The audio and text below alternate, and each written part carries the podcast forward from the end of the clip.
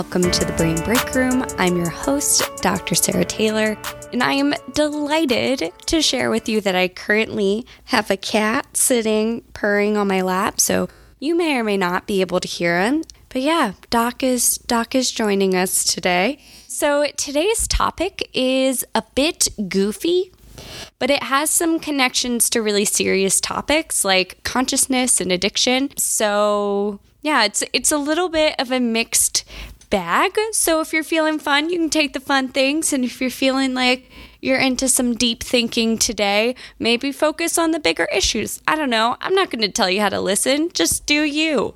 So, altering your consciousness using substances can be a really complex behavior among humans. It has social, political, cultural context and ramifications. So, with this episode, I wanted to just go back to the basics and look at different examples where non human animals alter their consciousness um, because it has less of those social, political, cultural overlaps, and I think allows us just to look at this really set of interesting behaviors and mechanisms. So, um, there are two big categories of consciousness alterers that I will talk about today. The first is fermented products, aka alcohol. Well, alcohol containing products because they were fermented. And then plants and fungi with some special properties. So, first in the fermented products category, I want to point out a couple of examples that differ in terms of context. So, in terms of how humans are affecting other animals versus other animals evolving naturally, it doesn't it doesn't necessarily have to be on a continuum, but that's how I think about it. This extreme effect where it's the set of behaviors that animals are exhibiting because of a direct effect of humans, and the other one, it's this thing these animals did completely on their own, and it's wackadoodle. So. This first one um, is on the island of St. Kitts. There are monkeys that get their fermented fix from a human source. So there is a ton of sugarcane on this island due to a long history with the rum industry. And there are stories of monkeys stealing sugarcane and also tourist drinks because the sugar cane will ferment out in the fields, and so then the um, the juice will have like up to seven percent. Sorry, that was that was Doc's collar. Up to seven percent ethanol content. And who knows how much alcohol is in the the drinks of the tourists. But in a controversial study researchers used just about 200 monkeys from this island. So these are wild monkeys um, and they brought them into the lab and they tested their affinity for alcohol as well as their behavior following alcohol consumption. So they had like a little bottle with a sugary alcohol drink and another one that was just the same amount of sugar. And they wanted to see do all monkeys equally like alcohol? Or are they just here for the sugar? What's the vibe? And they found that 17% of these monkeys that are called vervet monkeys um, spontaneously drank large, large quantities of the alcohol instead of just the normal sugar juice. And they drank increasing amounts of alcohol over time, and their tolerance for alcohol also increased. And this was stable over a three year period. These monkeys that were drinking a lot didn't all of a sudden switch to not drinking a lot, but they showed patterns that looked like human behaviors of addiction, like withdrawal. They also sometimes drank to the point of unconsciousness and they changed the way they interacted with other other monkeys and they had increased aggression and that sort of thing. So, this was a case where researchers wanted to look at behavior in non humans to see if they could serve as good models for human addiction in the future. So, yeah, not so goofy. This is this is a pretty the more I talk about it, the more serious this topic feels. Uh, but on the other end of the human involvement spectrum, there are Malaysian pen-tailed tree shrews that have evolved to survive on the fermented nectar of a palm tree. So this nectar is 3.8% ethanol, which is a very weak beer. However, these tree shrews spend two hours a night drinking, specifically an average of 138 minutes. So, over two hours a night drinking, which comes to the weight equivalent of a human drinking nine beers every night. However, these tree shrews do not get drunk. And there have been studies to see how they can consume so much alcohol and be a okay. And one study found that shrews have very these specific type of shrews, shrews, tree, tree shrews or trues. No, no. One study found that tree shrews have a very high concentration of okay chemical scientific name that I may or may not be able to pronounce. We're just going to see. Ready? One, two, three ethylglucuronide. Ethylglucuronide. Ha, nailed it. So the tree shrews have a lot of this ethylglucuronide or ETG compared to humans drinking similar levels, which means they might be using a different way to break down alcohol than humans primarily use.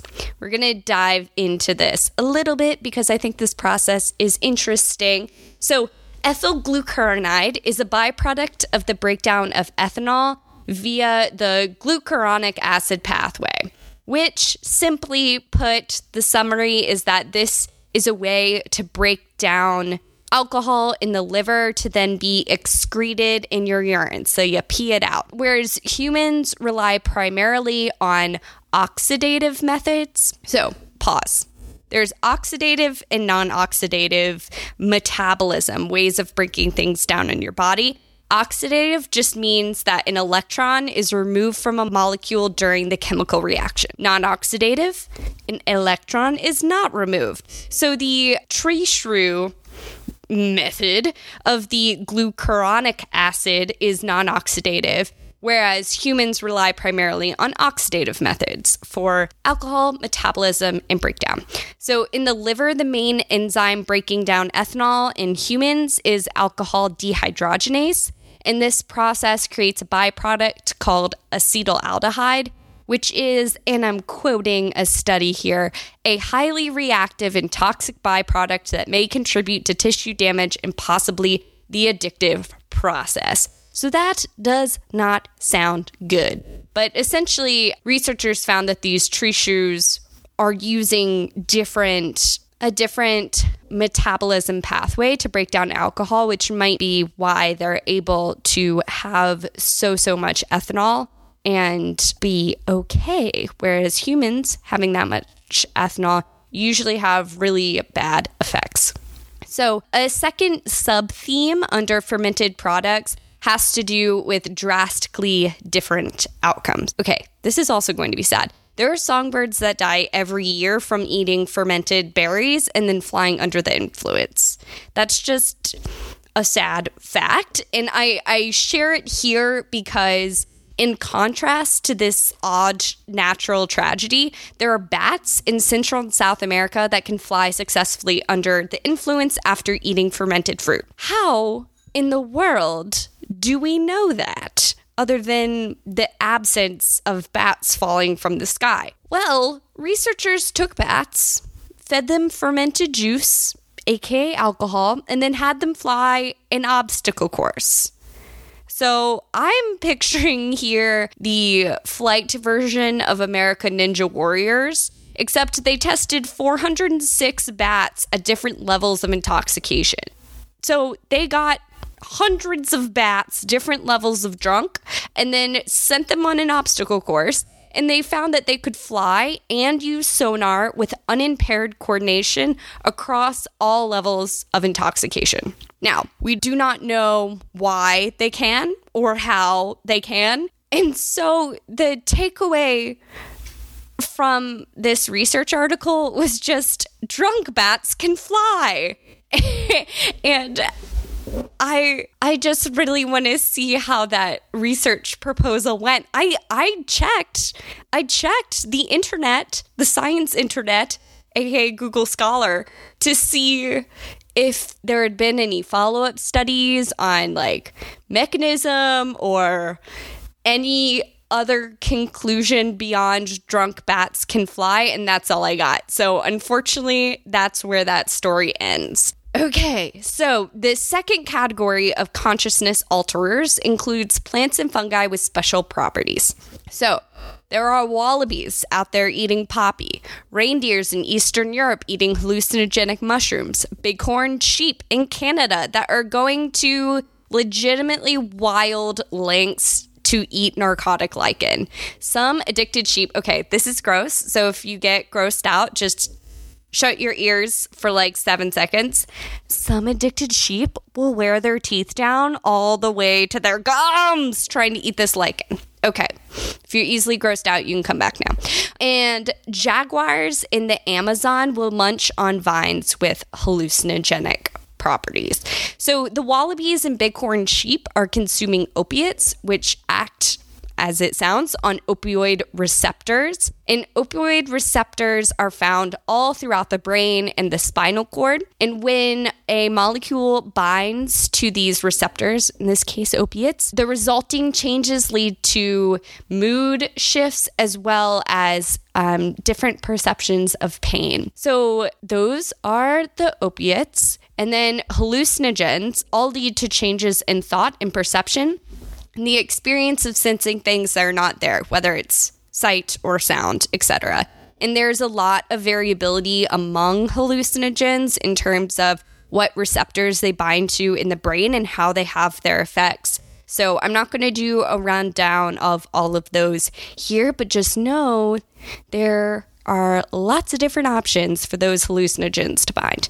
So I am going to end this section and also the episode with an animal not getting high.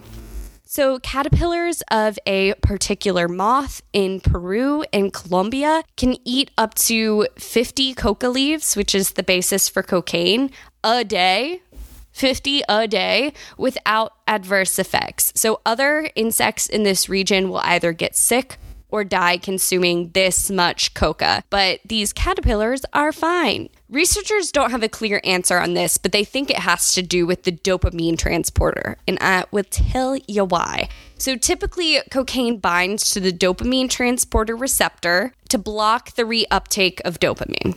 So that just means that cocaine usually binds to something that leads to more dopamine floating around. And this extra dopamine leads to the euphoric high associated with cocaine, as well as the ultimate changes in the reward system in your brain that make normal rewards like food or social interaction less rewarding after you use cocaine for a while because essentially these receptors will stop responding to the smaller quote unquote normal amounts of dopamine and will only respond to huge surges of dopamine that come with the cocaine alone. And researchers think that these moth caterpillars might have differences in this dopamine transport system that allows them to tolerate higher amounts of coca.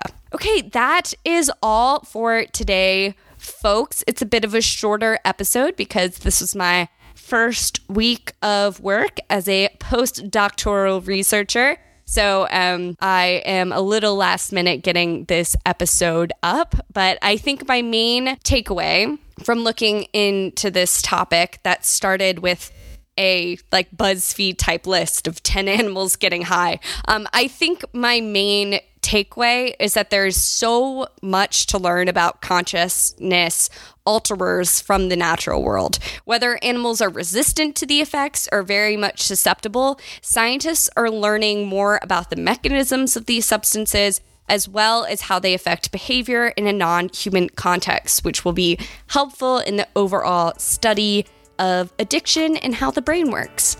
So, with that, I will sign off and I hope to see you next time in the Brain Break Room.